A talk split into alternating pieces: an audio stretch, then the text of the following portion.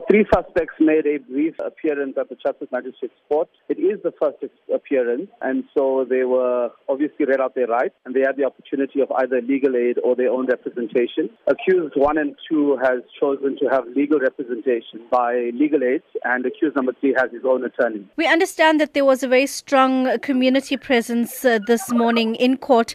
What has been the sentiment from the community? Well, firstly, I must applaud those people that did come out in spite of the inclement weather. The court was packed. A very sad, emotional state of some of the people that were in court, also still very upset. And even when they looked at these three suspects coming up, they were starting to murmur and make some comments. Clearly, the community is upset about what has happened and was more upset at seeing the faces of these criminals. As the chairperson of the Bayview CPF and somebody who has been so involved in the community, what exactly does community want to come from this particular case? Well, the first thing is obviously for bail to be denied and then for it to go to trial. And we are hoping that the prosecution will be able to secure a conviction in this matter. It's very important that there is a conviction in this matter.